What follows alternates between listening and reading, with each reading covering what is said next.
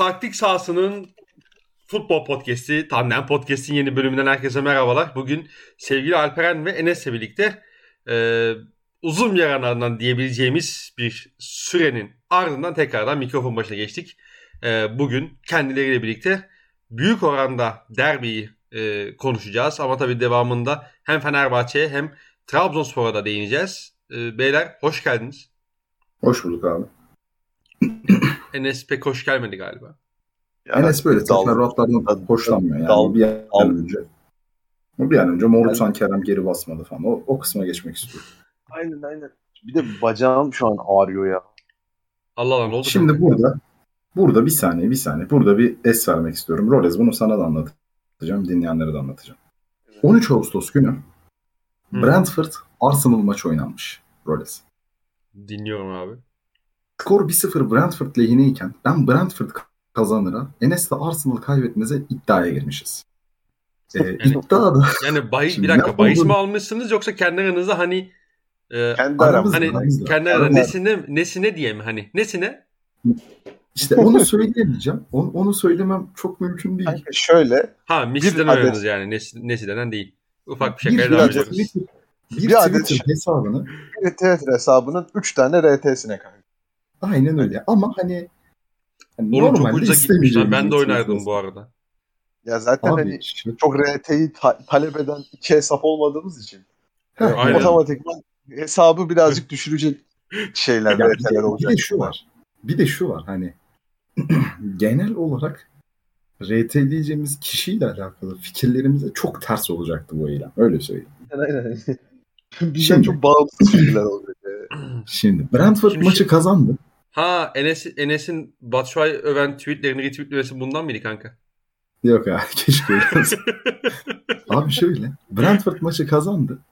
Enes iddiayı yerine getirmemiş. Ben bunu geçen fark ettim. İşte mesajlara bakarken. Dedim ki kanka bunu niye yerine getirmedin? diyor ki oğlum diyor benim o gün bacağım koptu diyor. Halı sağlığı o gün oldu diyor. Ya şimdi bahaneyi bırak hacı. yani, yani yani abi bu kadar bak birincisi müthiş bir yalan. Asıl bombayı söyleyeyim mi sana? Bacağı kopmadı. Asıl yalan bu. Hayır, hayır. Asıl bomba noktayı söyleyeyim sana. Buna hala devam ettiriyor ve müthiş prodüksiyon yapmış. evet. Ya çok daha kötü. Tut ki bacağın koptu. Ya ellerin duruyor abi. Benim senden rica ettiğim şey. Bacakla ne alakası var? Ben hiç bacağıyla tweet atan insan görmedim yani. İki buçuk ay oldu hala bu bahaneyle yaşıyoruz. Takdir dinleyenlerimizin. Ondan sonra bacağım niye koptu? bu bedduada al, alırsın ondan sonra. Yok bacağım gitti. Yok aynı şeyi dördüncü kez yaşıyorum. Neden acaba?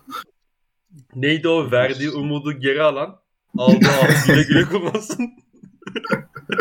Ama bu arada tabii ki Enes kardeşim bu tip şakaları kaldırabilecek bir insan olduğu için yapıyorum. Tabii Allah canım. kimsenin başına vermesin. Amin. Bir an önce iyileş ve halı sahalara dön. Ee, dönme, dönme. İyileş, dönme. Yani telefonun telefonun ön belleği temizliği uyarısı vereceği halı saha videolarını özledik. Ya bu, hayır abi bundan sonra şey. Bundan sonra şey atacak bize. Set atacak. Bak bak nasıl set hazırladım gördün mü? Yani, hoca olacağı için yani. Be, benim Aynen, hocam evet. Enes Güntekin. Bu arada Aynen öyle abi. burada farkında değil. Harbi hikayesi başladı. Yani e, Süper Farkında farkında. Merak etme farkında. Hayır o şeyin de daha çok hani üzüntüsü ağır basıyor ya. Yok yok şimdi şey oğlum.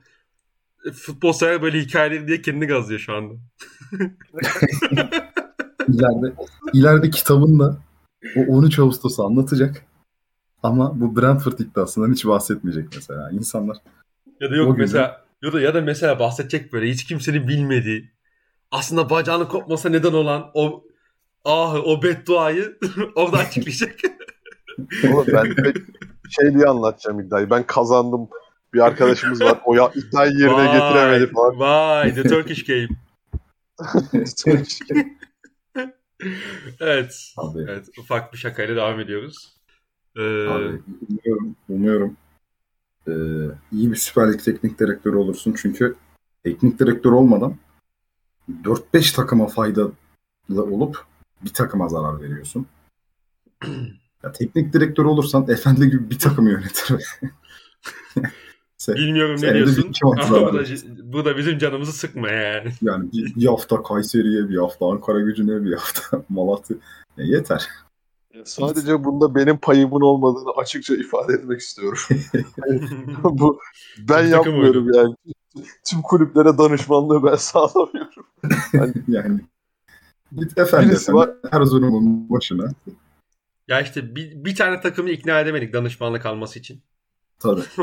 Onu da bir ikna etsek namalip şampiyonluk gelecek ama. Ama herkes Enes'e ideal muameleyi yapıyor. Yani kullandıktan sonra Yüzüne Yoksa... bakıyor. yani çocuktan her şeyi alıyorlar. Almaları gereken her şeyi alıyorlar. Onu, onu, onu, onu, bir, onu bir biz yapamadık. Aynen. Abi şöyle söyleyeyim. Çünkü yani... galiba almamız gereken her şeyi alamadık. Şöyle ifade edeyim. Aynen en, potan, en potansiyelisi o ya hala. Etkileşim konusunda falan. Abi attırılacak hala çok ret.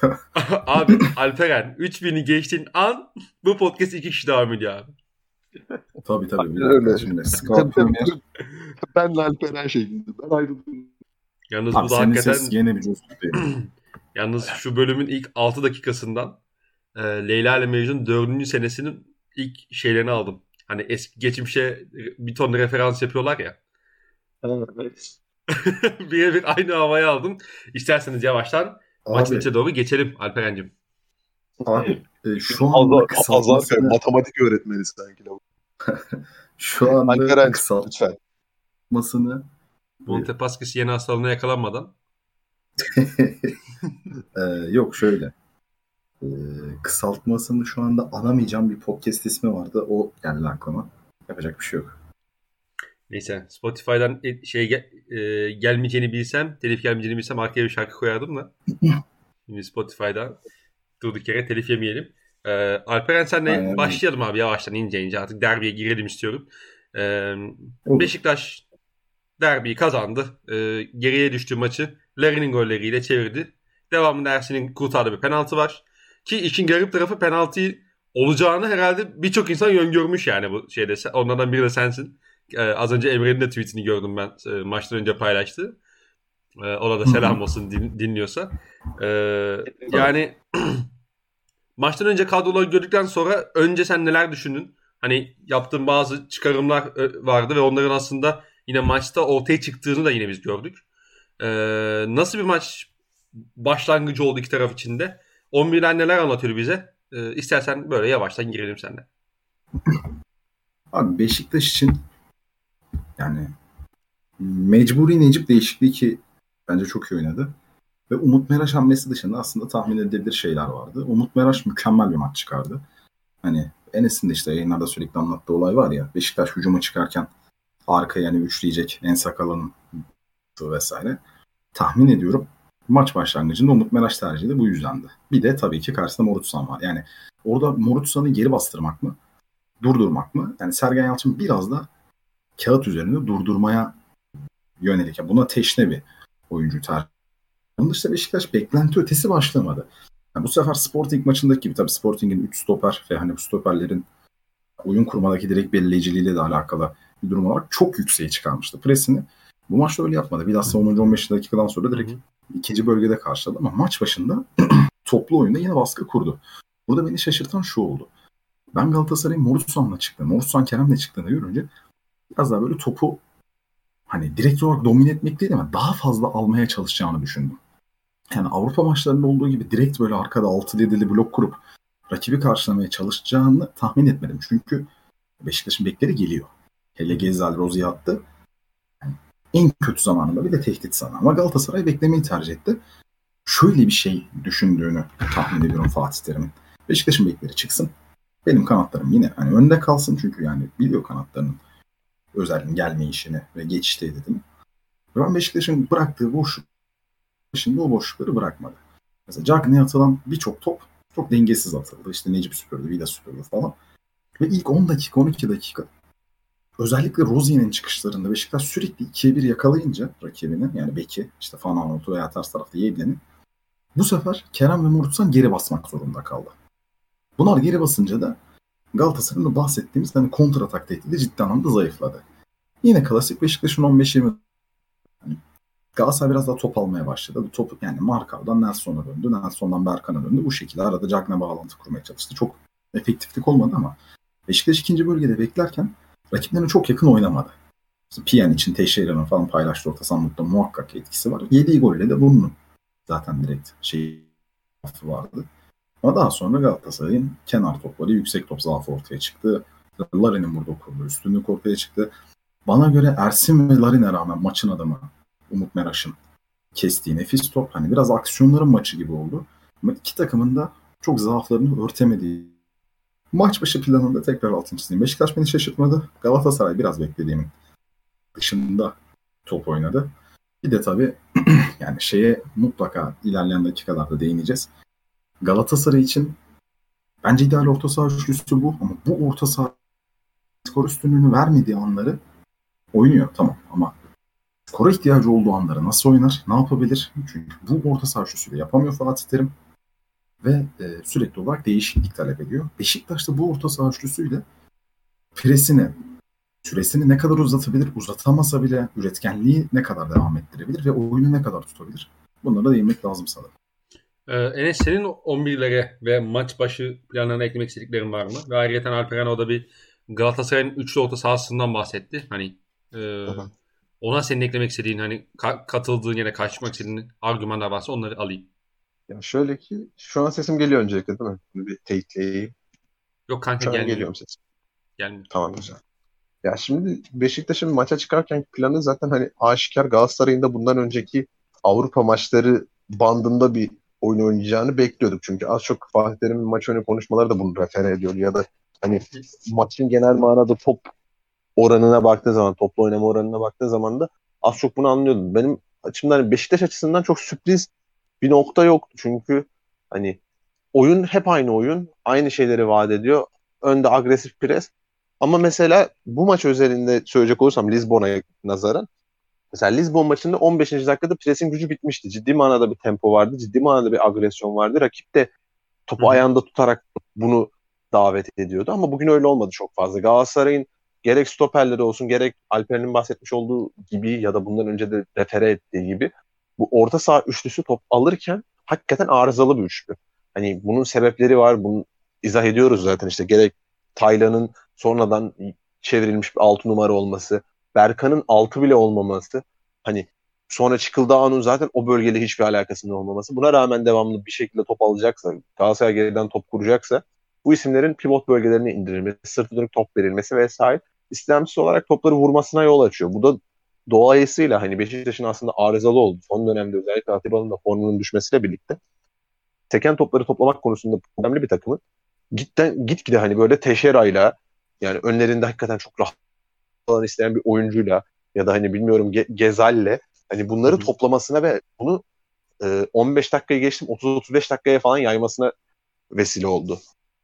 E, hani bu aslında Galatasaray'ın genel manada tüm sezonlar boyunca çekmiş olduğu problemin bir göstergesi diyebilirim. Asıl problemlerden birisi bu Galatasaray adına. Zaten hani orta üçlüsü tamam arızalı ama genel bu kurgu bu üçlüyü tolere etmiyor. Ve bunun dışında da şöyle bir durum var ki bence kısmı bu kısmı 4-5-0-1 gibi oynadılar. Top Cagney'e gidiyor. Cagney belli ölçüde koruyor. Hani indirebiliyor en azından. Çünkü Cagney de Vida'ya üstünlük kurabilecek bir oyuncu. Bence kuramadı ama Necip tarafında, Rozi tarafında topu indirip o, orada dinlendirirse dahi arkadan oyuncuların gelmesi çok uzun süre alıyor. Topun hani o şekilde bir planın olmadığı, aslında Cagney'in orada topu indirdiği zaman yanına gelecek oyuncuların olmadığını gösteren bir plan bence bu. Çünkü ciddi manada ya çok başarısız bir plan, hani oyuncular tarafından uygulanması çok kötü bir plan ya da e, hani böyle bir plan yoktu. Böyle kimi zaman Maç sağ içerisinde onlara Galatasaray'a spontane, spontane, ge- spontane gelişti. Cagney zaten oyunun tabiri caizse böyle merkezine kadar deplase olup e, pres gücünü çok arttıran bir forvet değil. Daha ziyade kendi bu barındırmış olduğu fiziğiyle stoperler üzerinde alan kaplayan bir forvet. Hani ya da istemsiz olarak top buralara geldi ama hani ne olursa olsun başarısız neticelendi bu durum. Beşiktaş'ı davet etti Galatasaray. Beşiktaş'a yapmış olduğu ön alan presinden de çok sonuç bulabildiklerini düşünmüyorum. Genel manada zaten hücum konusunda çok vasat vasatın altında bir Galatasaray izledik bence. Çünkü çok fazla alan bırakıyorlar ön tarafta ve bu alanlara hani oyuncuların girmesi çok uzun süre alıyor. Mesela yenilen gol gol mesela aslında Beşiktaş'ın tamamen kenarları kapattığı bir gol. Mesela Josef'in orada bekine çok yanaşmasının lüzumsuz olduğu bir pozisyon aslında. O kadar şeyde çizgide yer almasına gerek kalmayan bir pozisyon. Yani Joseph bir tık önde olsa Çıkıldağ'a yine o şut imkanını vermeyebilir Beşiktaş. Çünkü çok uzun süre harcıyorlar oraya çoğalmak için. Bu durumda istemsiz olarak yani takımı zorluyor hücum etmek konusunda. Ee, genel manada aslında Beşiktaş açısından bakacak olursak da Umut Meraş'ın bunun çok unutuldu Umut Meraş. Birazcık gündemden uzaklaşması itibariyle çok unutuldu. Umut Meraş bundan önce hani milli takımın hakikaten az, az hani birinci opsiyon sol bekiydi. Ee, hı hı. Kendi takımı gayet iyi performans gösteriyordu. Bursa'dan Fransa'ya Leguen'le beraber gidebilecek kadar kendini göstermişti. Hani bu oyuncunun bu kadar değersizleştirilmesi zaten saçmaydı. Ama hani bugün şu ya da bu sebepten gibi konulmasından ziyade bugün şeyde de Umut Meraş'ın hücum tehdidinde rahatlıkla koyabildiğini gördük. Çünkü hakikaten o tehdidi koyabilecek oyunculardan birisi. Orada kalitesi ortalama diyebilir. İşte ortalamanın ortalama bandında e, orta kalitesi olan bir sol beki yok. Bunu sağladı mesela öncelikle. Ve daha önemlisi herhangi bir şey beki yerine mesela geride beklemek yerine rakibini de itebilecek bir bek profili koydu ortaya. Ve devamlı Hepsi tehdit birleştiği zaman Rıdvan da tehdit ediyor. Hı-hı. Ama demek ki hani işin şey boyutu da var. Bence iki boyut var. Birincisi Esakala'nın kontratı. Esakala'nın kontratının uzatılmasını istemiyor anladığım kadarıyla yönetim. Çünkü hani yabancı sınırıdır vesaire bir taraftan Rıdvan'ın da önünü açmak adına. Çünkü hani En Sakala da kaldı. Hoca En Sakala'yı zaten beğeniyor defansif manada. En Sakala Umut bu per- performansı hafif sürdürülebilir hale getirdiği anda gerek yabancı sınırı olsun gerek zaten performansın kendisi olsun istemsiz olarak oturacak 11'e. Hı hı. Yani bu kafada yer ediniyordur bence. Ama genel manada aslında bugün Beşiktaş'ın hücum aksiyonlarını belirleyen şey yine çok fazla böyle müthiş bir akan oyun performans sergilememesine rağmen Larry'nin iki bekede acayip üstün bir oyuncu olması aslında. Hani Larry'nin tüm defans hattını aslında nasıl? Ya ciddi manada müthiş bir fizik var. Mü- müthiş bir uzunluk var. Zaten maçtan önce de yazdım. Nelson'la Yedlin tarafına çok üstün bir oyuncu. Hani diğer tarafa da gitseydi aynı şeyi yazacaktım bu arada. Hani hı hı. Van Aanholt, Marcao ile de eşleşse bunu yani, yine yazacaktım. Yani Gezel sağ ayaklı, Larine sol ayaklı bir oyuncu olsa. Ya, tabii canım yine Mesela yazacaksın. Hani şey yani, sağ kanatta bunları yapabiliyorsa tabii, tabii. yani. Ya zaten o tweet'in altına mention geldi hani şey diyor hani yedin iyi sıçrıyor abi ama falan filan. Ama yok yani sağ içerisinde kim kimse engel olamazdı yani. Belki yedekten Luyendama olabilirdi. Hani o da şeyin tercihine kalmış. Fatih Terim'in tercihine kalmış. Nelson da bence ortalama ortalama bir maç çıkarttı. Ama hani Larin'e bir önlem alınacaksa bu kesinlikle Luyendama ile olurdu. Onun dışında yani çok konuyu böyle genişten alıp konuştuğum için. Peki bir şey soracağım. Luyendama ile alakalı. Heh. Hani iyi bir noktaya değindim bence. E, Luyendama ter, Luyendama'nın tercih etmemesinin temel sebebi yani Beşiktaş'ın ön alan presinde ben pasla delebilirim miydi? Yoksa Luyendama'nın hani tırnak içinde yaptığı sakarlıklar dolayısıyla mı aslında ya Fatih Nelson? Dümdüz form ya. Form ya bir de şimdi yani sen. Bu, bu zamana kadar 3 tane Avrupa maçı oynadın. Lazio ile oynadın, Lokomotiv ile oynadın, Marsilya ile oynadın. Kaç gol yedin? Sıfır. E, kim oynadı burada? Nelson Marka oynadı. Ya baktığın zaman rakiplerin forvetleri ya da kanattan gelen oyuncuları şey kadar boylu oyuncular değil. Hatta forvetleri dahi o kadar boylu değil.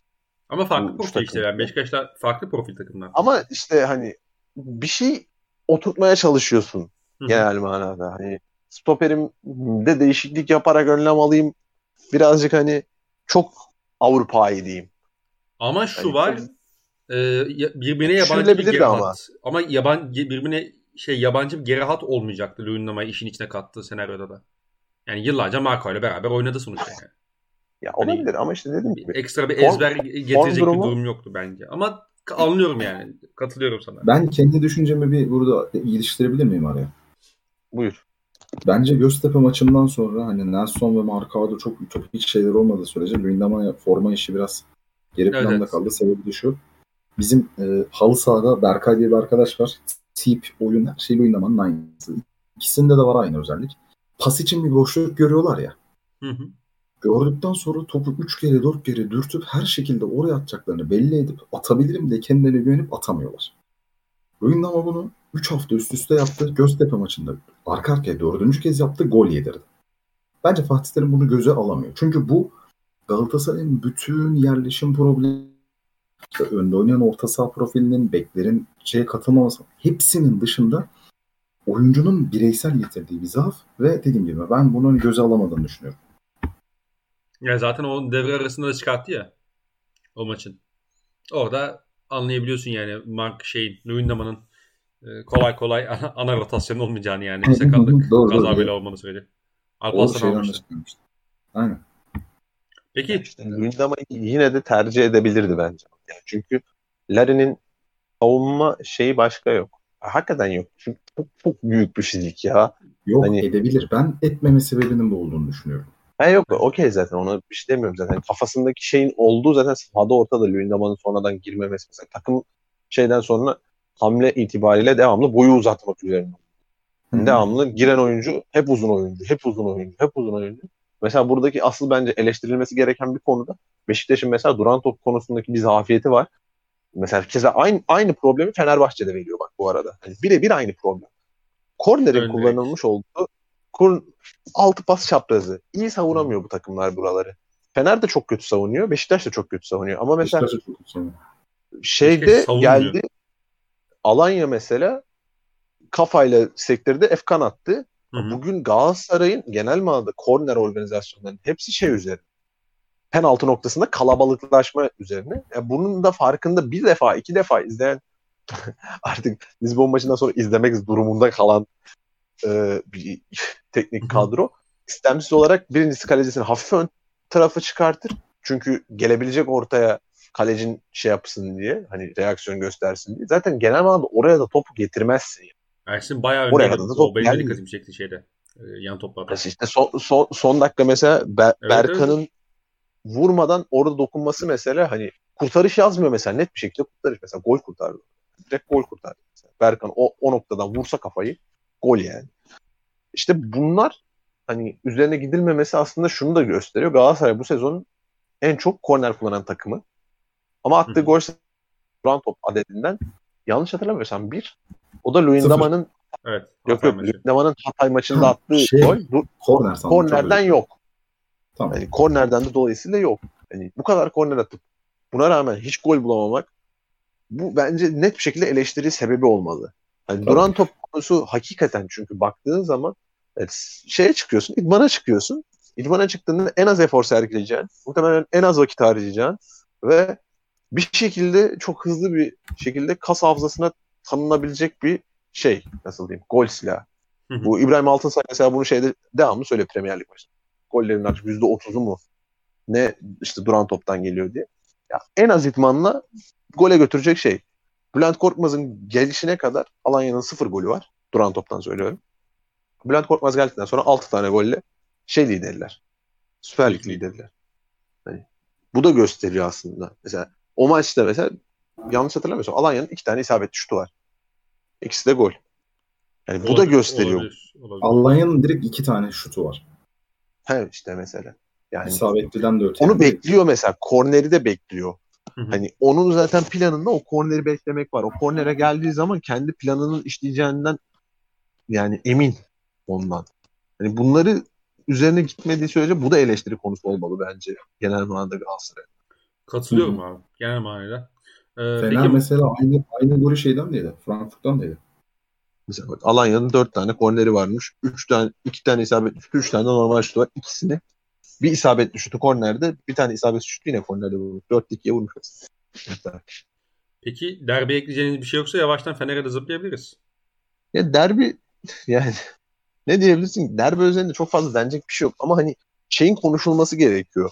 Ben bu orta saha oyuncularının ya da fundamental özelliklerin eklenebileceğine inanılması bana çok garip geliyor. Ya da böyle hani kriz anında alınacak risklerden birinin Taylan'ın çıkması. Mesela bunlar bana garip gelen şeyler.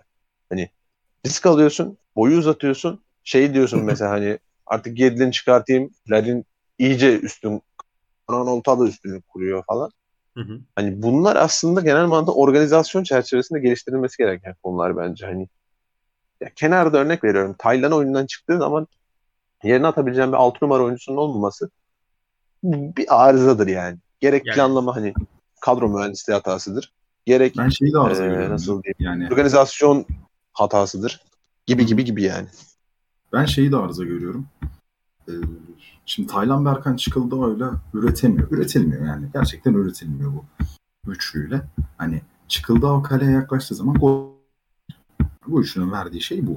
Yani bugün de kullandı. Ona rağmen maç genelinde üretme problemi yaşadı. Ama hani bu üçlüyü bozarken de mesela ben Taylan Berkan'ı bozmam. Ben olsam. Çıkıldı olan. Eksi. bozamıyorsun ki. Hayır, Çıkıldao da mesela şu ana kadar yok yok Çıkıldao da mesela şu ana kadar koyduğu performansla mesela Antalya hakikaten dokunulamaz şu an mesela. Bence dokun ben dokunamam yani. şöyle bir şey var. Ee, Çıkıldao'yu sağda tuttuğun zaman ve bir kademe geri kaydırdığın zaman Çıkıldao ne bağlantı sağlıyor ne bir arkaya atıldığı zaman sana defansif olarak fark yaratan bir oyuncu oluyor. Ne üretkenlik. Yani kaleden uzak. Mesela Taylan yerine bir hücum oyuncusu girdiği zaman Çıkıldao'nun en önemli meziyeti kaleye yaklaşma şansı gidiyor. Bir anlamı kalmıyor ki sahada oluşan. Ve hani Çıkıldao orada ikili oynadığı maçlarda bence inanılmaz kötüydü. Konya maçında da öyleydi. Çok çok kötüydü. Yani hani o o bölgenin oyun o bölgenin oyuncusunun kendi fundamental özellikleri oluyor. Hani o bölgede mesela Berkan'ın da şey fundamental yok mesela. Altı fundamental yok mesela Berkan'ın. Hani inatla Berkan'ı oraya dürtmek mesela o da istemsiz olarak oyun kalitesini çok etkiliyor. Hani mesela merkezde çok kötü bir takıma dönüşüyor Galatasaray. Yani bunların üzerine gidilmesi lazım. Bunlar genel manada aslında kadro mühendisliğinin de bir parçası. Ama Tabii. hani böyle 22-25 milyon euroluk bir harcama yaptığınız transfer dönemini oyun kurmak itibariyle hani bir şeyleri ortaya koymanız itibariyle e, inşa edebileceğiniz yegane bölgelerden birisi olan 6 numara tek pivot ya da hani ikinci bir pivot özellikle bir oyuncu e, nasıl diyeyim bırakarak hani orada bir boşluk orada bir çarpı bırakarak sezona girmek bence iyi bir proje başlangıcı değil kesinlikle. Yani kesinlikle burası eleştirilmesi gerekiyor. Mesela hani senin bir sağ bekin olmayabilir. Anlatabiliyor muyum? Takımın içerisinden yerlilerin çözer, ters ayaklı oyuncuların çözer. Keza sol bek bölgesi. Ya da hani stoper bölgende gelir alt, alt yaş kategorisinden oyuncu oynar falan. Ama mesela takımın ciddi manada bir şeyler inşa etmek istediği anda farkını gösterici 2-3 tane bölgesinden birisi direkt defans önü koruyucusudur yani. Bunu zaten her takım gösteriyor örneğini. Birinden birisi çıktığında, birinden birisi girdiğinde bunun en net şekilde örneklerini görüyoruz yani. Manchester City mesela Fernandinho sonrası Rodri'yi eklerken arıza yaşadı. Rodri'yi bugün telafi etmek için farklı farklı metotlar kullanıyor Pep Guardiola. Sonrasında Liverpool Fabinho'suz felaket bir sezon geçirdi. Ee, hani bunun fazlasıyla örneği var. Beşiktaş'ta mesela Josef'in son dönemde formunun düşmesinin bir parçası Atiba'nın gibi devamlı o alanı cover eden, devamlı o alandan topları toplayan, ikili topları toplayıp bir de kazandıran bir oyuncunun eksikliği, bir agresif bir oyuncunun eksikliği. Hı hı. Şeye kesinlikle inanmıyorum. Hani Pjanic, Joseph Teixeira çok mu yumuşak? Hayır kesinlikle değil. Ama Atiba Joseph X bir oyuncu çok daha agresif bir üçlü oluşturuyor. Çünkü Atiba'nın boyu çok uzun. Joseph'in boyu çok uzun. E, pozisyon bilgisi Birbirlerinin düzeyi. a- birbirlerinin arkalarını cover edebiliyorlar söylediğim. Pozisyon bilgileri çok yüksek. Ve hani böyle büyük duruyorlar sahada anlatabiliyor muyum? Hani böyle gördüğün zaman ikili mücadele gi- girmekten tırsacağın isimler. Mesela bir tane pozisyon vardı Pjanic'le Kerem'in girdiği. O topu Atiba hayatta vermezdi mesela geçtiğimiz sezon. Bu sezon formsuz, sakatlanıyor. Hani yaş aldı vesaire. Yani geçen sezon Atiba'sı vermez yani. 8 yıldır falan vermiyor. Hani bu tip şeyler varken ortada örnekler var- varken mesela keza bence Galatasaray, ay, Fenerbahçe'nin de en büyük eksiği o. Trabzon'un da alternatif eksiği aslında o. Ama hani onlar be- belli ölçüde telafi edebiliyorlar. Çok kaliteli ayaklar olması itibariyle. Ama genel manada bunu söyleyebilirim. Yani Proje Taylan- eksiği itibariyle aslında. Ya sadece ben de o sırada o Tayland değişikliğine şey eklemek istiyorum. Hani o sarı kart görmesi hakikaten onun e, bütün hamle şeylerini eline aldı. Mesela gol, yani değişiklikten hemen önce iki tane pozisyon var abi. Hamle Askal yapabilecekken attırıyordu bir de kendini. evet evet yani son anda vazgeçti yani. A- anda a- vazgeçti. aya- ayağı da gitti, ayağı da gitti topa vurmaya. Tabii tabii yani. bir niyetlendi böyle olan bir soksam mı şu da ayağı falan dedi. Yok ya deyip ondan sonra vazgeçti. Ee, öyle şey tabii. yani. Hani O da bir dağıldığını gördüm ben konsantrasyon açısından biraz da. Ee, onu sadece ekleyebilirim. Onun dışında katılıyorum yani genel Ya, söylediklerinize. Ge- geri geride beklemeye bekleme planıyla çıktı, çıkılan maçlarda bu kadar mesela Lokomotiv maç, Moskova maçında da bence öyleydi. Davet ederken de pozisyon veriyorsan ya da bu üçüncü bölgenin final paslarında kötü kararlar veriyorsa rakiplerin elbet bir gün birisi patlatır. Yani bir gün birisi net bir şekilde patlatır. Hiç tehdit koyamadığın bir Lokomotiv Moskova maçı oynadı bence Galatasaray. Ki tehdit Hı hı. koymayı hamlelerinin yaptığı 5-10 dakika içerisinde maçı aldı geldi. Yani şey tutarsa hani bu değişikliklere kadar olan oyunu tutabilirsen teknik direktörlük başarısı olan bir maça dönüşecek. Ama yok tutamazsan istemsiz olarak açılacaksın. Rakibinde bugün Enkudu olsa, bugün hakikaten bir tane Enkudu'su olsa Beşiktaş'ın 2-1'den sonra 3-1 olur, 4-1 olur. Hani ya da şöyle söyleyeyim belki daha farklı, daha önde alabilir. Ya da maça onunla başlayabilir direkt. Çünkü gene çok açıklar veriyor. Devamlı oraya koşturacak isimler konusunda Beşiktaş ağır kalabiliyor. E bunları bu kadar verdiği zaman yani Taylan Berkan Çıkıldağ'ın üretim probleminin olmasına bir de şey eklenir yani. Kapanamama problemi eklenir ve bu üçlüye döner oklar. Hani çünkü mesela kanat oyuncularına çok çabuk döndüremezsin bunu. Bek oyuncularının alternatifleri yok. Yani istemsiz olarak ya organizasyondan hocaya döner ya da bu üçlüye döner ki proje kırtlanması itibariyle hocaya da dönmez kolay kolay. Bu üçlüye döner. Çıkıldağ yaptığı skorla kendini kurtarır. Berkan kuşu mesafesiyle kurtarır. Tayland bu enkazın altında kalır. Olan sana olur kuzum.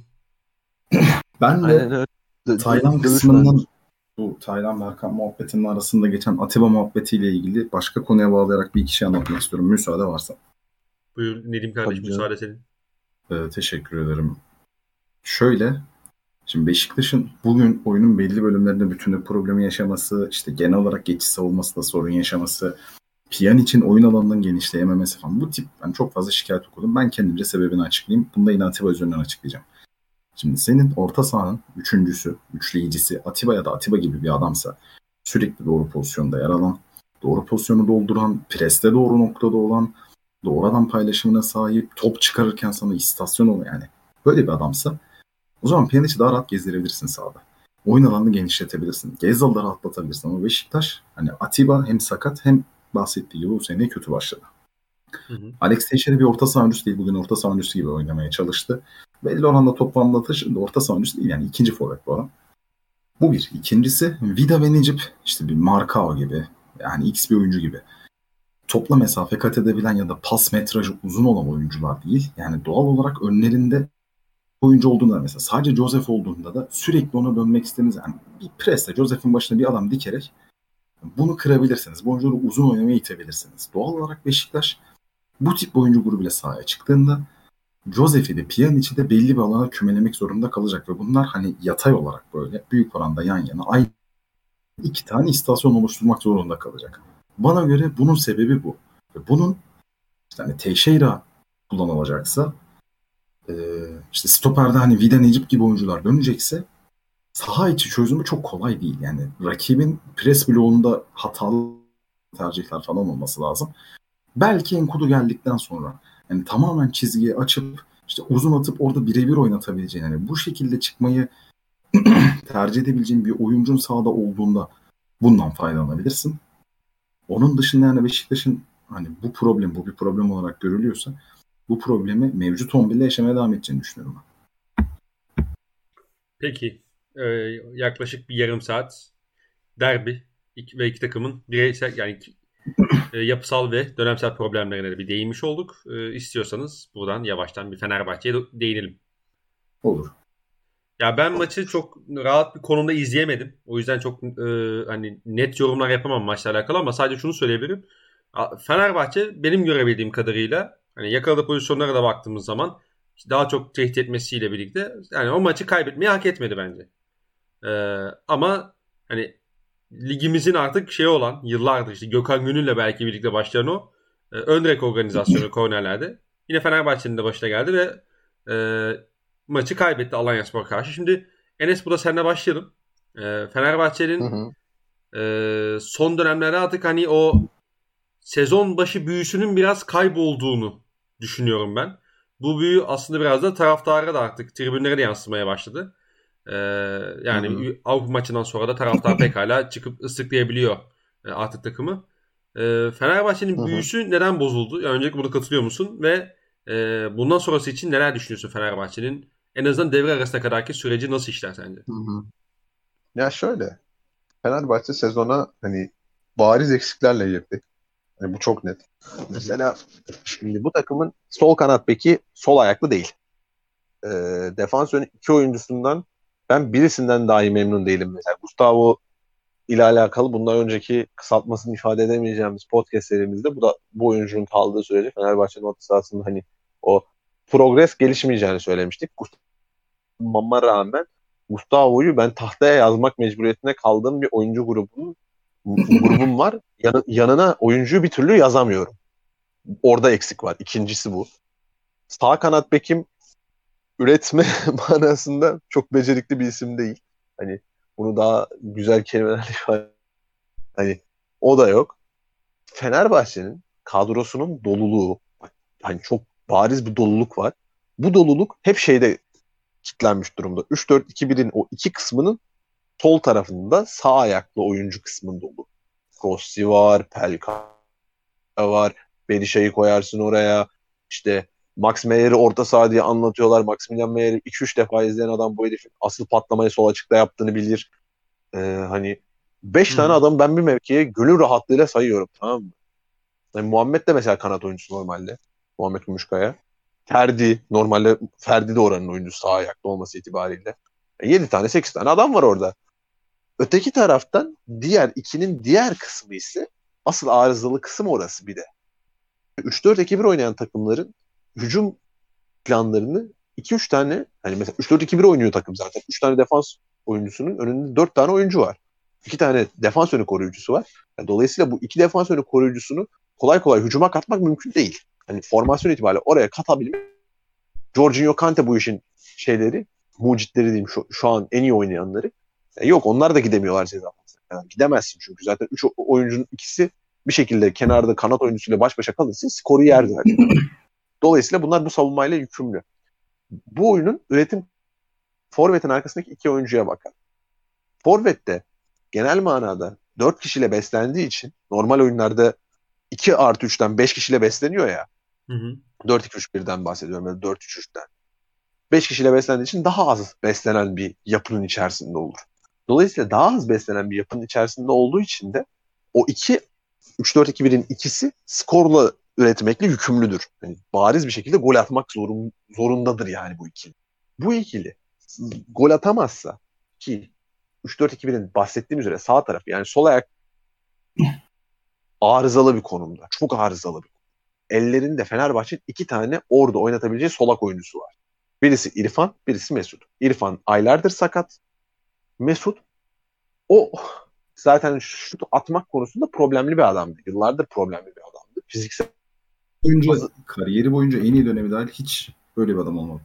Tabii tabii gole gole gitmesi lazım. Gol yaptırmasından ziyade gole gitmesi lazım artık. Çünkü kanat beklerime koridor verdiğim zaman bu oyuncular içeride konumlanacaklar ve pas atacaksın. Bir tane adam atabilir. Hani diğer taraftan gelen yok çünkü. O da dışarıda kalıyor.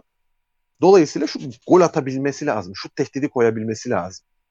Burada da problemi var. Genel manada Fenerbahçe'nin aslında sol kanat bek orta sahada yani 4 o 3-4'ün 4'ü artı 2'nin sağ tarafı. Bence bu, bunlar problem. Bunlar zaten üretimine şey oluyor Fenerbahçe'nin engel oluyor. Ama bugün Alanya'ya kaybedişinde asıl eleştirilmesi gereken konu bence üretimlerinden ziyade genel manada savunmaları.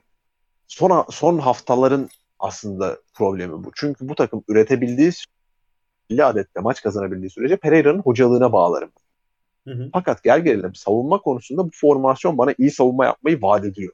Yani bu savunma bana aslında öncelik olarak buradan hani çok hasar vermeden çıkmayı vaat ediyor. Sen zaten Ama, standardın iyi savunma olmasını vaat ediyorsun bu sistemle çıkarak. Tabii tabii. Yani? Kesinlikle öyle. Hani en basitinden 5 tane merkez tabii. koruyucuyla bu oynuyorum. Takım, bu takım yemez dedirtiyorsun esasında. Dedirtmen lazım daha doğrusu bu sistemle öyle söyleyeyim. Tabii tabii zaten sezon başından beri Kim Mince övgüsü okuyoruz. Ee, hani Attila Salay övgüsü okuyoruz. Bunlar hani gerek oyuncuların kendi performansları gerekse formasyon onlara vermiş olduğu özgürlük yani defansif özgürlük. Yani bunlar sağlıyor aslında. Ama bu takım ta, e, bu kadar hani ezber goller yerse bu eleştirilmesi gereken bir noktaya gider. Yani Hı-hı. ben Antwerp maçında 6 pas çaprazında kafa vurduruyorsam ve şey gibi değil yani bu. Beşiktaş'ın yemiş olduğu Lisbon maçlarındaki gibi değil. Beşiktaş orayı belli ölçüde kalabalık tutmaya çalışıp da yedi. Hani organizasyondan var, yedi. Var. Tabii. Hani eşleşme problemi yaşadın mesela. Hocası demiş ki Gezer'le Koates eşlesin. Kötü bir problem. Hı hı. Şeyde o da yok Fener'de. Antwerp maçında oyuncu vuran oyuncu hatırlamıyorum. O bomboş vurdu. Bunda Milinovic bomboş vurdu ve arka direkte hiç kimse yok takip edebilecek. Burada insanlar istemsiz olarak oklarını orada gol atan Efkan'ı ta- takip edemeyen Nova yöneltiyorlar. Ama şunu unutuyorsun. Oyuncu yan duruyor. Efkan ileriye doğru koşuyor. Novak geriye doğru koşacak. Yani topu çıkartmak istiyorsa. O da ileriye doğru koşabilir. İleriye doğru koşarsa topu öteki tarafa vuramaz bir de Novak atar. Hani hı hı. dolayısıyla zaten geride başladığı bir koşu yarışı o. Hani bu şekilde bakıldığı zaman bu kadar kolay gol yememesi lazım aslında Fenerbahçe'nin. Üretim problemleri belli ölçüde kadroyla alakalı çünkü. Hani müthiş kadron vardır. Yani City dahi dar alanda işte bekleyen takımlara karşı problem çekti bir sezon iki sezon. Liverpool işte hani en iyi ön hat üçlüsü olmasına rağmen 2-3 sezon problem çekti. Sonra bir sisteme geldi. İşte Coutinho çıktı, Mane girdi falan fistan.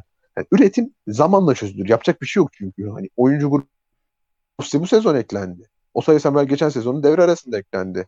Ferdi eklendi mesela şu an kadroya. Ana planda olmayan bir Ber Berişe'ye ekledin bu sezon geldi vesaire vesaire vesaire uzatır gideriz yani. Hı hı. Genel manada üretim zamanla çözülür de bu kadar kolay gol yememesi lazım aslında bu takımın. Bugün eleştirilmesi gereken konular eleştirilmiyor o açıdan.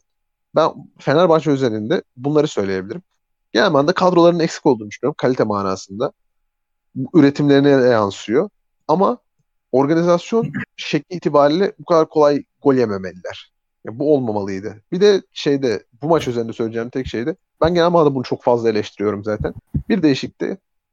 iki özel beş değişiklikle birlikte böyle bildiğin kadar şeye böleceksin. Hani 3 üç, 3'e bölünüyor ya. 1.2 falan ediyor. 1. Nokta kaç ediyor? 66 mı ediyor? Bir değişiklik. Yani 5'i 3 böldün. Aynen. Ee, hani burada niye? Niye? Ha, pardon devre arası doğru. Bir tanesi devre arasında kullanabiliyorsun pardon. Yani yok ona gerek yok. Beşi böylece. Hani yani düz 2 2 1 ikinci yarı başlangıcından itibaren 5'i 3'e bölüyorsun yani. Aynen 2 2 1 şeklinde dağıtılması lazım bu. Ve hakikaten böyle bir değişiklikte 3-4 oyuncunun yeri oynamamalı. Hiçbir takım için oynamamalı. Pereira sezon yani bunu yap- yapıyorum. E, Pereira yapıyor. Bunu yapan hocaların hepsi bunun cezasını çekiyorlar. hani bu aslında genel manada hocalık eleştirisi olması lazım. Mesela Çağdaş da bunu çok yaptı. Kovuldu zaten. Hani Pereira bunu yapmayı sürdürmemeli. Çünkü oyuna sıcak oyuncu girmiyor. Oyunun merkez stoperlerinden birini çıkartıyorsun. Bir de merkez stoperini kaydırıyorsun falan böyle. Salah'ı mesela merkez stoper.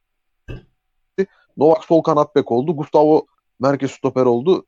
Fatih Serhan kaydı falan. Bir anda gol yedim mesela. Orta stoperden tak diye önünden bir koşu attı. Şey Efecan içeriye çevirdi. Gol oldu. Bunlar aslında arızalar. Hani genel manada bunlar Enes'in aslında e, en son Fenerbahçe ile alakalı söylediğinden devam edebiliriz Alperen. Bu da sözü sana vereceğim. E, Fenerbahçe'de belli bölgelerde evet bir yığılma var. Hani işte bahsettiği gibi Pelkas'ı, e, Valencia'yı, sıkıştığında Berisha'yı hepsini o sol ön tarafa atabiliyorsun. Ama Pereira'nın son dönemde aslında belki çok fazla oyuncu değişiklikleriyle birlikte oyuncuların bölgesiyle oynamasının herhalde temel sebebi de birçok bölgede Fenerbahçe'nin yine personel eksikliğiyle e, aslında bir e, karşılaşıyor olması diyebilir miyiz? Yani bir değişik yapıyor. Sağ bekten sağ kanat bekten istediğini alamadığı için Ferdi mesela oradan sağ beke çekiyor. Oradan işte Novak'ı sol stoperden sol kanat bek yapıyor. Tisserand sakatlandığı zaman Fenerbahçe'nin bir anda sağ stoper gibi bir problemi ortaya çıkıyor. Orayı kimle kapatacağı konusunda soru işaretleri e, yine göz önüne geliyor. Hani bir yerde bir yığılma var. Ama sanki diğer bölgelerde de bir o kadar bir e, boşluk var gibi duruyor. Yani işin e, nitelik kısmını geçtim. Nicelik kısmında da sanki Fenerbahçe'de bir problem var birçok bölgede. Abi Fenerbahçe kadrosu hiçbir oyunu, formasyonu, düzeni tam olarak eksiksiz ya da minimum eksikle oynayabilecek bir kadro değil. Yani şu anda mesela üçlü savunma üzerine yoğunlaşıldı ya. Üçlü savunma, beşli savunma, dörtlü savunma fark etmez. Ne oynarsa oynasın bu takımın boşluğu, açığı olmaya devam edecek. Çünkü bu kadro öyle bir kadro. Yani bu kadroda bence konuşulması gereken en son şey formasyon şu anda. Şöyle anlatayım. Fenerbahçe dörtlü savunmaya dönerse insanların klasik beklentisi 4-2-3-1'e dönülmesi. Hı hı. Yani 4-2-3-1 oynayabilecek kanadın var mı? 4-2-3-1 oynayabilecek kadar iyi orta saha ikilisi kurabiliyor musun? 4-2-3-1 oynarken örnek veriyorum. Hani Mesut'u bir anda tekrar oyunun merkezine atacaksın ya da İrfan Can'ı ve savunma tembelliği gelecek. Belki ikisi birden ya da işte Sosan dahil oldu. Bunu tolere edebiliyor musun? Yani sen e, Burada şöyle bir soru sorabilir miyim sana? sopa tabii buyur. Fenerbahçe taraftarı çıkıp dese ki tamam biz geçen sene şampiyonu kaybettik ama Emre Belezoğlu geldikten sonra orta saha karakterli oyuncularla biz gayet iyi top oynadık bir son bir dönem. Benzer bir şey Bence düşünülemez mi diyebilir mi mesela? Ya da sen Bence o döneme gayet katılıyor musun bu arada? Yok ben, bence gayet iyi oynamadı. Abi geçen sene bak dakika. Thiago Pinto'yu oyuna almaz Hikmet Karaman. Ben bir tek takıma rahatsızlık veriyor olmayacaktım. şöyle söyleyeyim ben. Öyle bakın bu mevzuya. Ee, yanlış hatırlamıyorsam Emre Belezoğlu dönemi Denizli Spor maçıyla başladı. Fenerbahçe Denizli Spor'u yani çok da iyi olmayan bir Denizli Spor'u çok sıkıntı çektiği maçta duran top golüyle yendi. Malatya'yı yenemedi. Gaziantep maçı problemli geçti. 2-1 iken Gaziantep'in 90'larda kaçırdığı acayip iki tane gol var. İşte dönüşü 3-1 oldu. Başakşehir 3-1 maçı oldu. çok Hatta Gaziantep maçı şey de bir maç. Hani hakem kararının sorgulandığı da bir maç. yani hani çok o konuya girmek istemedim. O yüzden şey tam da hatırlamıyorum işte yani doğruya doğru. Yok Ama yok şey öyle bir şey falan pozisyonlar vardı. Ha, öyle bir şey olduğunu hatırlıyorum ama detayını hatırlamıyorum. Sonra Başakşehir deplasmanına gidiyorsun. Çok problemli bir Başakşehir. 90 artıda penaltıyla yani penaltıyı Mert'in kurtarmasıyla çıkıyorsun. Kasımpaşa yanlış hatırlamıyorsam Kadıköy'e çıktığında çok hedefsizdi ve çok problemli bir takımdı. 3-1 devreye girdiğin maçı nefes nefese bitirdin. Alanya'yı yenemedin. Aradaki Erzurum'u boş geçiyorum. Erzurum düşmüş gitmişti yani. Yani Yılmaz Vural'la forvet oyuncusu arasında hani öyle bir gündem çıkmıştı o maçta. Ankara gücünü 90 artı 7'de yendin. Sivas Spor maçı senin şampiyonluk maçındı. İlk 15 yani İrfan çıktıktan sonra neredeyse hiç üretemedin. Hiç yani. Kayseri maçı 90 artıya 1-0 geride girdin. Ben burada Fenerbahçe'nin Erol Bulut dönemi de dahil olmak üzere bu şekilde bir daha iyi oyuna sahip olduğunu düşünmüyorum. Peki Benim fikrim optimum'un bu olduğuna inanıyor musun? Pereira'nın uygulamaya çalıştığına optimum olduğuna inanıyor musun? Ben Pereira'nın ben Pereira'nın uygulamaya çalıştığının optimum hale gelmesi için geçen bunu Enes'le de konuştuk hatta fikir ayrılığına düştük. Dörtlü savunmalı bir alternatif kurulması gerektiğini düşünüyorum. O da böyle hani bastırdın ama gol atamadın şekli maçlarda. Ama bunu yaparken yani bu kadar böyle hani şeyle oynayarak işte her oyuncunun yeriyle şununla bununla oynayarak değil Hı. ve yine saha içerisinde çalışkanlık, efor ve savunma zaafını minimuma indirecek oyuncularla hani yine çıkmıyor. ideali çıkmıyor da hani ceza sahası mesela sağdan soldan top keseceksin. Ya Şimdi bana Enes'le bu bakınız- konuyu şey yapmadım ama muhtemelen Enes de burada çıkıp şey diyecek. Yani dörtlü oynayacak stoperlerin yok diyecek herhalde. Dört Yok. yok. stoperin yok. Sağdan soldan top kesecek. Beklerin yok. Sağdan Hem soldan yok, top Hem kesecek. de risk alırken de belli ölçüde zaten aynı noktaya gidiyorsun gibi. Hı hı. Ama ben hani Evet. burada şunu savunuyorum. Üçlü oynarken Alper'le ayrıldığımız nokta bizim şey mesela hani stoper biniyor ya hani mesela Salah'ı Hı. biniyor. Hı hı. Ben diyorum ki Salah zaten orada olacak. O diyor ki kimi zaman Salah'ın oraya gitmesi için yeterli vakit olmayabilir. Evet. Yani şöyle Hani anlatayım. aslında ayrıldığımız nokta o. Ama hani benim buradaki argümanım şu. Hani bir taraftan da elde hani bir defans kurgusunu devamlı sabit tutabilmek Hı hı. ve bence belli ölçüde de yetişebiliyor yani. Ya tabii buna, Aslında İyi yetişemiyor değil bence yetişiyor hatta. ha, ya buna çok büyük saygı duyuyorum. Benim bahsettiği konudaki argümanım da şu. Fenerbahçe rakip alana yerleştiğinde hani top, topu çok iyi kullanabilen bir takım olmadığı için mesela Salah'ı bindirecek değil mi? Topsuz bindirecek. Salah veya Tisserand tamam mı? Bir tanesi topsuz biniyor. Ceza sahasında ve ceza sahası çevresinde fazlalık oluşturacak. Oyuncu oraya gelene kadar Fenerbahçe ya topu kaybediyor ya boşluk bulamadığı için tekrar geri dönmüş oluyor. Yani çok Hı. nadir bunu kullanabiliyor. O hakimiyeti kuramıyor. Dörtlüye dönünce kurabilecek mi? Yine kuramayacak. Benim kastım şu. Her takıma karşı da değil. Bazı takımlara karşı. Yani ligin bazı takımlara karşı. Onlar 80'den sonra çok fazla hani çıkmayı düşünmeyecek. Fırsat alan bulsa da. Yaptığı değişiklikler, hamleler bilmemler hani zaten çıkmayı ikinci, üçüncü, beşinci plan atan değişiklikler olacak. Burada önde sayısal fazlalığı sağlayabilecek bir B planı. Bu kadar. Ama bu da arızalı olacak mı? Çok arızalı olacak. Bir örnek vereyim. Fenerbahçe'nin bana göre 65-70 dakikası itibarıyla rakibini en fazla sindirdiği maç buydu. Bunun nedenini kendimce açıklayacağım. Peki Fenerbahçe 70 dakika boyunca bu kadar rakibini sindirdiği maçta niye bu kadar az pozisyon üretti? Değişikliklerden sonra üretmesine rağmen niye iki taneydi? Başa saralım. Fenerbahçe'de Yazı Yazıya yazar gibi. girdi. ya yapacağız. Bana göre bana göre savunma, efor tembelliği oluşturan adamlar Sosa, Mesut, İrfan Can falan bu tip adamlar. Hı hı. Yani buna da çok karşı çıkan olacağını zannetmiyorum.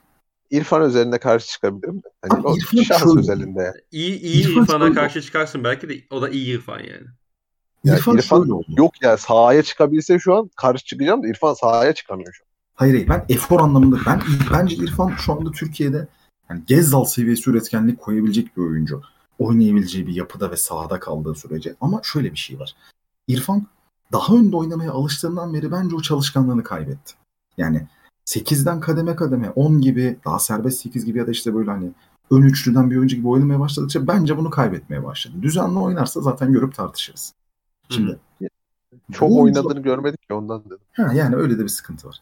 Şimdi bu oyuncular sahada değilken işte Rossi belli oranda çalışkan oyuncu. Pelkas çok çalışkan oyuncu. Serdar Valencia falan. Yani efor koyan oyuncular. Orta sahaya bakıyorsun Gustavo. Yanında kim oynadı bu maçta? Zayt değil mi? Evet. İkisi de çok problemli oyuncu ama eforlu oyuncular. Yani Crespo da öyle. Efendim kanat bekleri elinden geleni yapıyor. 3 stoperin de öyle falan her şey okey. Sen bunlarla dönem top vermedin. 65-70 dakika. Hiç vermedin. Hiç alamadı Alanya. Baskı sürekliliğini sağladın. Her top sende. Her top sende. Ama bu oyunu sağlayan oyuncular kapalı savunmayı açabilen oyuncular değil. Hı hı. Rakipte o boşluğu oluşturan oyuncular değil. Evet her top sende. Her dönemi alıyorsun. Hiç boşluk vermiyorsun. Sildin Alanya'yı. Ama açamadın da. Hani savunmanın yaptığı bir hata ve Serdar'ın aşırı kötü vuruşu dışında. Ben hatırlamıyorum. Fenerbahçe'nin net pozisyonu var mı? Bir de maçın başında yine Serdar'ın bir var. Yani bir iki defa arka direkt pozisyonları falan var da çok böyle Serdar'ın Abi ona pozisyonuyla bir şey yapıyorsun tabii yani. Maçı alacak pozisyon oydu aslında. yani Ama onun dışında pek yok. Hani bugünkü Beşiktaş Galatasaray maçında Beşiktaş'ın O da yarı- birazcık rastgele oldu ya. Şeyden tabii. işte defans Alanya defans oyuncusundan sekiyordu. Üstelik Alany- Alanya'da Avaziyem yok. Orta sahanın defansif karakterli oyuncusu Fatih Stoper'e geçiyor. Novais çok yumuşak oyuncuymuş. Yani çok yani işte bu Portekiz Ligi takip eden arkadaş yazdığı şey adını unuttum şu an. Hani diyordu tembel oyuncu falan. Hakikaten öyleymiş yani. Biraz çıt kırılım bir görüntü verdi. Orta sahada. Hani Umut hepsini toparlamaya çalıştı. Nereye kadar yetişecek? Hani böyle bir Alanya'ya karşı sen böyle aşırı pozisyon üretemedin. Hatta pozisyon, yani doğru düzgün pozisyon üretemedin. Sonra bu Sosa Musa değişikliklerini yaptın. Daha sonra Mesut girdi. Ne oldu? Biraz daha hani maç sonu baskısıyla birlikte pozisyon buldun. Ama Alanya çıkabilmeye başladı. Hı hı. Alanya gelebilmeye başladı. Alanya boşluk bulabilmeye başladı. Hem sen her yerde oyuncuyu değiştirdin. Bunun etkisi var. Hem artık bütün dönenleri alamadın. O baskı sürekliliğini sağlayamadın. Yani Mesut kesiyor. Arkada top sekiyor. Salah ile pozisyon buluyorsun tamam. Ama Alanya da geliyor artık. İşte burada varmak istediğim nokta şu. Fenerbahçe'nin mesela full paket bir orta saha oyuncusu. Örnek veriyorum Ozan'ın verdiklerini verebilen yok. Efendime söyleyeyim. İşte Josef'in, iyi bir Atiba'nın verdiklerini verebilen yok. Hı hı. Berkan memnuniyetini sağlayabilecek bir orta sahası yok. Full paket direkt yok. Yani sana minimum düzeyde zaaf oluşturan orta saha oyuncun yok. Tercih yapman lazım. Ya bütün bu geçirgenliği göz alarak üretecek oyuncuları sahaya koyacaksın. Bunu yaptığın zaman Antwerp çok ciddi oranda yani maçın önemli bir bölümünde sürklase etti seni. Bilin bakalım Bunu- maç raporunu kim yazdı? Yor- yorum yapmıyorum. Abi hiç hiç şeyim yok. Tamamen aklıma geldi. Hiçbir bağlantısı yok. Anmak istedim. Buradan Hikmet hocama da selam olsun. Yani mesela Antwerp'e böyle çıktın. Sosa Mesut çıktın. Buldun mu? Ha, buldun ama yani Antwerp de buldu. Antwerp çok buldu. Yani. Ciddi anlamda. Hatta onların pis ayaklı bir tane adamı var. Tabii yani. Takip edin. Rövanşta Abi- onu, onu frikik. Antwerp'te beğenmediğin yani hani kendi içinde hani skor yükünü tabelasını çekmediğini düşündüğün iki tane oyuncunun birinden gol yedin ya. Hani, Tabii. Ve Aynen diğeri böyle. de bence şeydi. ve hala şey konuşuyor millet. Yani Fener'in golcüsü yok. E, Fenerbahçe'nin öncelikle bir arkayı bir toparlasın da öne bir gelelim. Fener'in bir arka şu 4-2-1'in öyle bir 7 oyuncuyu bir toplasın da bir yani şu takım bugün gol atabiliyor dahi ise Fenerbahçe adıyla atıyor belli ölçüde.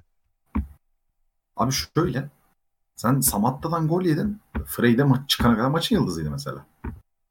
Ben çok izlemedim. Ben, ikinci, ikinci yarı yarım saate baktım. Frey'in olmazı Biz zaten ma- maçı çoktan izlemiştik falan diyor. Biz maçı önden izledik. Yani çok şey bir oyun yoktu ya. Fenerbahçe'nin genel manada oyun yapısında formasyon itibariyle oyunun çok genişlemesi lazım. Oyun çok genişledikten sonra da iş beklere bakıyor. Bekler de ters ayakta kalınca olmuyor yani. Bitmiyor bir türlü mesela. Yani hani sen burada bir seçim yapıyorsun. Hani ya o tip oyuncu ya bu tip oyuncu diye bir seçim yapıyorsun. Ya onu koyunca ayrı zaaf. Bunu koyunca ayrı zaaf. Bu kadronun içinden çıkmak böyle hadi dörtlüğe döndün de kurtuldum kadar kolay bir şey değil. Tabii tabii. Olsaydı sen sene başı hiç hoca değiştirmezdin ki. Hiç değiştirmezdin. Neden değiştiresin? Hı hı. Çünkü hani senin zaten olmasını istediğin şeyi deneyen bir teknik direktörün vardı başında. Olabildi mi? Olamadı. Ya bu problemli bir kadro. Fenerbahçe'nin her şeyden önce bunu kabul etmesi lazım. Fenerbahçe'nin kadrosu iyi kadro ve değil. Değil. Değil yani. Ya Hani- hocası kabul etti bu arada. Yani hocası bunun farkında bir şekilde çıkıp şeyi söylüyor. Biz UEFA'yı kazanacak mıyız ki? Sanki diyor. Yani. Yani bu- bunun farkında az çok elindeki kadronun, materyalin. Yani. Ama işte bu bu problem. Tabii. Ama Vito, Hocanın Vito farkında. ama Pereira da biraz şey yapabiliyor yani. Bunu çok e, dünyanın en tatlı dil insan olmadığı için her Tabii. zaman da en doğru şekilde anlatamayabiliyor yani kendi derdini. Bence öyle bir ufak da bir şey var yani detay da var. Yani hani işin işin içinden çıkabilmek için bazen hani evet hani anladım. Ama şöyle bir şey var. Yani hani bu takıma Vitor Pereira yerine X bir teknik direktörü getirince bak daha iyi olabilir. Hani ben Vitor Pereira dünyanın en iyi işini yapıyor demiyorum ki bence iyi iş yapıyor bu arada şu ana kadar. Ha, bundan sonrası için kefil olamam neden? Çünkü böyle kriz anına girdikten sonra teknik direktör, yani asıl teknik direktörlük oradan sonra çıkacak ortaya. Hı hı. Ama hani şu ana kadar bence rahatsız edici bir gra- grafiği yok Fenerbahçe'nin. Sadece şunun kabul edilmesi lazım. Ya sizin istediğiniz o çok baskılı oyunu oynanılamamasını bir kenara koyuyorum. Bunu denediğin ve belli oranda yapabildiğin senaryoda da çok vereceksin. Ya bunu denemeye başladıktan sonra yedin iki golü mesela Alanya maçında. En basit. En basit. Yani bu takım özetle abi. Hani çok uzattım burayı da. Problemli bir kadro. Yönetmesi zor bir kadro. Bunu kabul etmeden, buna göre hareket etmeden de hı, zor. Bu problemli bir takım. Ee, Enes peki senin Fenerbahçe eklemek istediğin bir şey var mı? Ya sadece kadro olarak bir problemi yok aslında Fenerbahçe'nin. Genel manada organizasyon problemleri var. Hı hı. Son yıllar devamlı hoca değişimi, devamlı hani sezona çok böyle yüksek perdede giriş sezonun sonunda hayal kırıklıkları, Hı hı. Hani aslında sadece şeyle bitmiyor mevzu yani. Kadrodaki eksiklerle bitmiyor. Yani yılların vermiş olduğu bir organizasyon eksikliği var. Yani organizasyonun kültürleşememesinin bir problemi var mesela. Hani Fenerbahçe'nin Aziz Yıldırım dönemi çok fazla eleştirilse de bir spor kültürü edinmiş oluşu var mesela. Hani her şekilde E, bir şekilde Çıkıp- Fenerbahçe kendini Başka- ilk iki atıyordu mesela. hem ikiye atıyor hem de mesela çıkıp maçtan sonra Aziz Yıldırım yönetiminin tavrı kendi içerisinde çok çelişmiyor. Hı hı. Hani şey olmuyordu mesela kendi tavırlarında. İkinci bir mesela 2-3 hafta sonra Aziz Yıldırım sen 2-3 hafta önce böyle demiştin, 2-3 hafta sonra böyle davrandın denilmiyordu. Hani bu bağlamda birazcık çelişkili bir organizasyon var şu anda ellerinde. Hani bu hafta söylenen şeyler yani hani biz hocamızın yanındayız, böyleyiz, böyleyiz. 2-3 hafta sonra mesela bu UEFA maçından sonra olması lazım. Ali Koç'un açıklaması birazcık hafif hafif hocayla iplerin gerildiğini gösteren tarzda bir açıklaması var. Hani biz o kadar da kadromuzun kötü olduğunu düşünmüyoruz tipinde mi? Ya da kadromuzun gayet yeterli olduğunu farkındayız mı? Yani o bağlamda bir açıklaması var.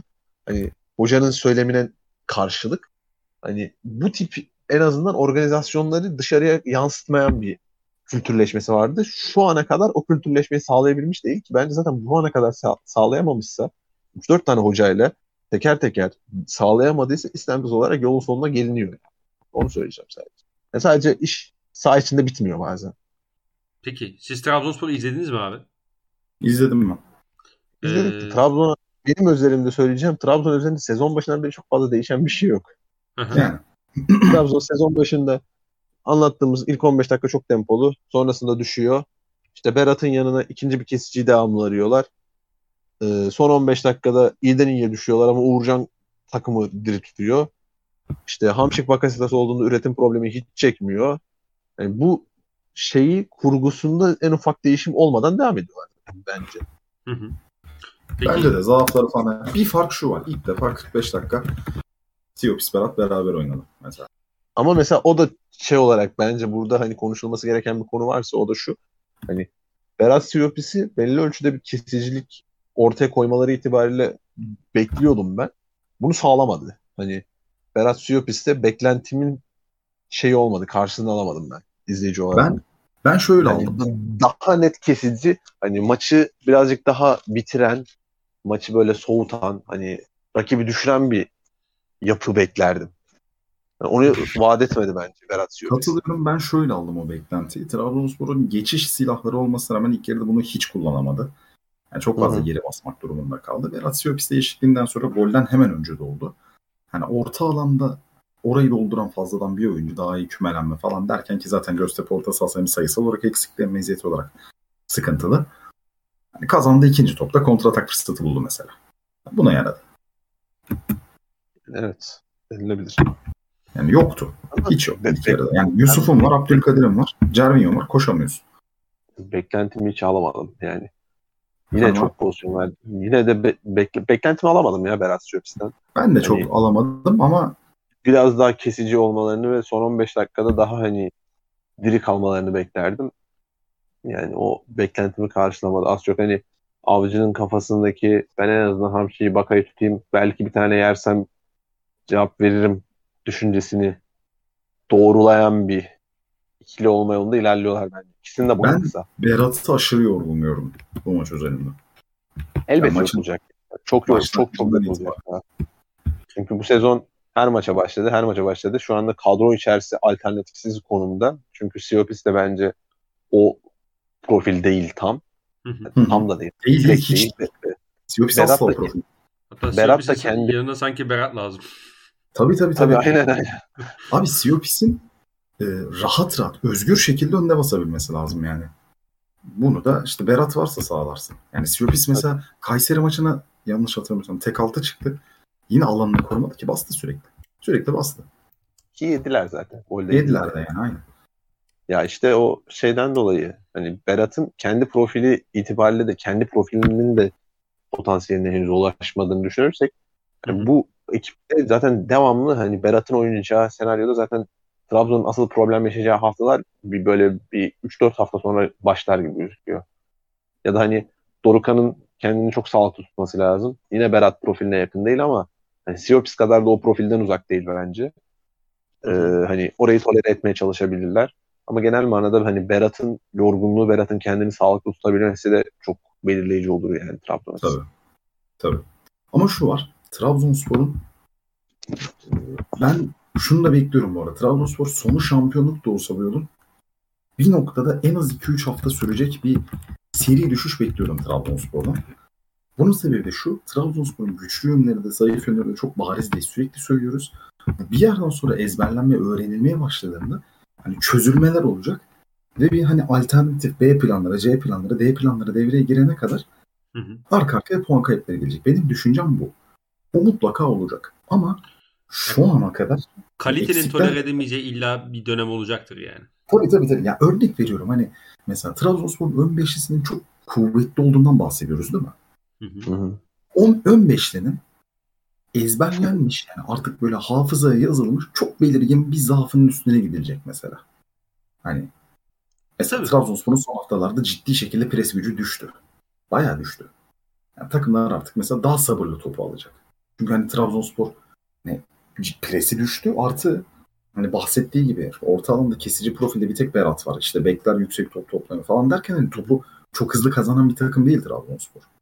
Mesela bir yerden sonra bir takım hani daha fazla kaleye direkt gitmekten ziyade iyice topla sindirmeyi deniyor. Örnek veriyorum şu an bu tamamen hani bir hiç üzerine kafa yorulmadan söylenmiş bir şey. Bir yerde bu olacak. En az 2-3 hafta sürecek. Oradan nasıl çıkacağı çok önemli. Ama şu ana kadar hani Bakasetas gibi, Hamşik gibi, işte Vakayeme gibi oyuncuların eksiğini görmesine rağmen aldığı puan çok çok iyi. Çok çok çok iyi.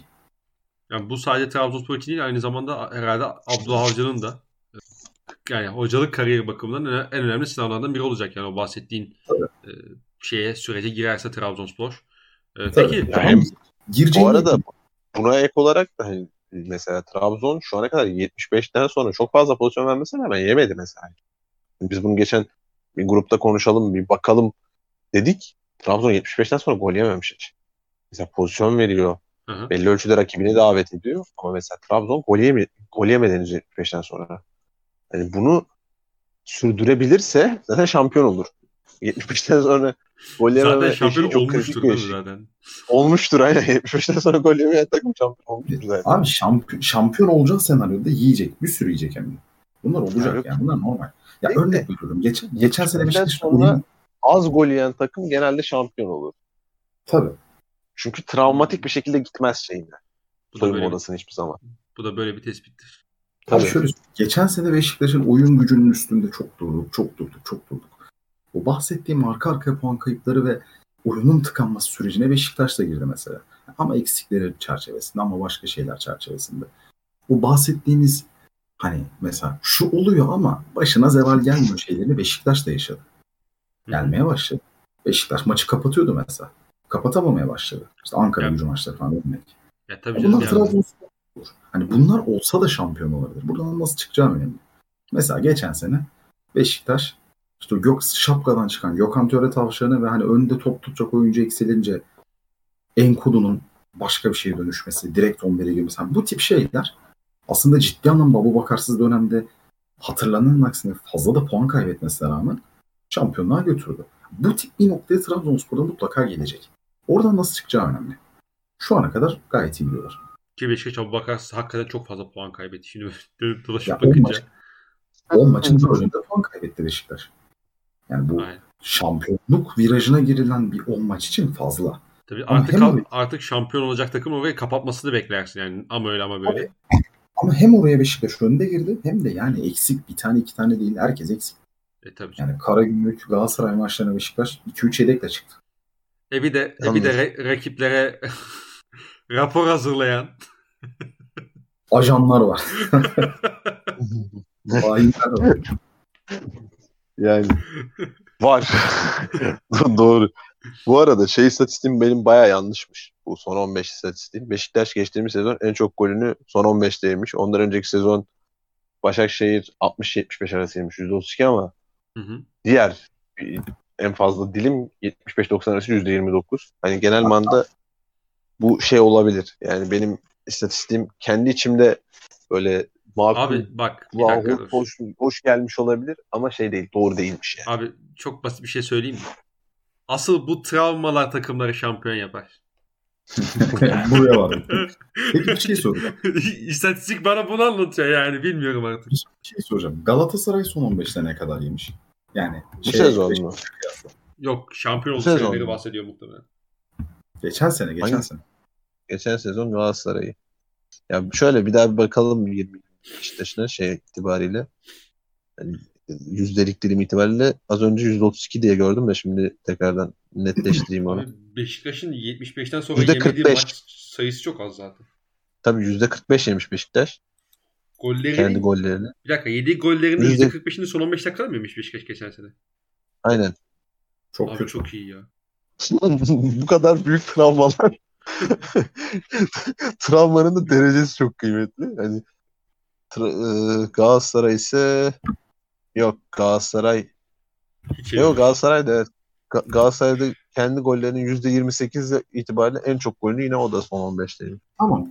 1.45-1.28 ama yani arada ciddi anlamda uçurum var. Demek ki %17'lik bir travmatik fark takımları Hayır bak taşıyor. Beşiktaş bak Galatasaray'da o denge çok homojen dağılmış. Hani en fazla %28 olmuş mesela. Beşiktaş'ta tabii, tabii. Diğerleri 25 75 falan. 75 ve son 15 çok farklı. Anlatabildim mi? Yani o yüzden bak, erken ondan önceki sezon tak tak tak. Bu arada bu iş böyle oluyor demek. %25 falan yemen lazım. Beşiktaş geçen sene bayağı şanslı şampiyon oldu. Mesela ondan önceki Galatasaray şampiyonluğunda da Galatasaray yine son 15'te en fazla gol yiyen takım. Yani, ya yok kendi gollerinin en fazlasını son 15'te yiyor. %25 yemiş. Başakşehir de mesela %28'di. Beşiktaş'ınki kadar hani homojen olmayan bir istatistik o konuda Ama çok iyi. işin 17, şöyle bir boyutu da 17, var. 18.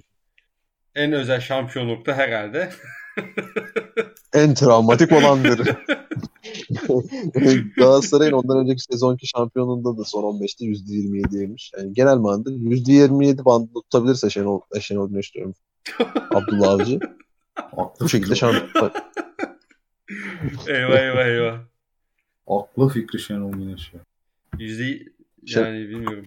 Evet son yılların en şey şampiyonluğu hani son 15'te bu- gol yemeyen tek gol yemeyen tek şampiyonu Şenol Güneş'in Beşiktaş'ı 16-17. %17. Ama mesela şimdi geçen seneki şampiyonun tadıyla 16-17'deki şampiyon tadı bir değil. O yüzden Tam 15-16. 15-16'ya bak. bak bak daha fazla. En aşağı 130'tur. %23. Yazmış. O, o takım en çok golü 15 ile 30 arasında. Abi o niye %23 biliyor musun? O takım genel olarak çok gol yiyordu. Yani Doğru. hemen yiyor. Aynen öyle. Yok, ya, yani- Sayı olarak bakarsak o iş değişebilir. Yok 8 tane ya. Çok değil. Son 15'te 8.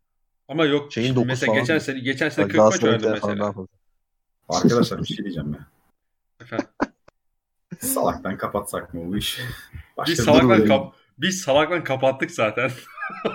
ben kayıt tuşuna Harbi mi? Sa- hayır hayır ben salaklan kapattık da kayıt tuşuna kapatmaya ben kıyamıyorum yani. O yüzden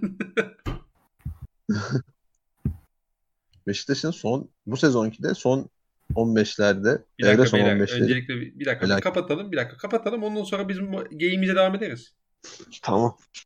Boynum ağrıyor. Ee, ben geyiğe kalamayacağım abiler. Öyle bir sıkıntı var. Kalırsın kalırsın. Kalamıyorum oğlum. İş istediler benden. Kalırsın Evet. kalırsın. Beyler ağzınıza sağlık. Senin de abi. Teşekkür ederim. Valla ellerine, ellerine de sağlık şimdiden. Aynen. Dinleyen Lazım. herkese de ya kardeşim bir durun da kapatayım artık ya. Allah Ben de Allah, geyiğe Allah. kalamayacağım bu gidişte. Bu kadar gergin admin? Oluyor. Oğlum onda da onda da gel. Onda da peki dinleyen herkese teşekkürler. Bir sonraki bölümde görüşmek üzere. Hoşçakalın. Hoşçakal. Gö- görüşürüz abi.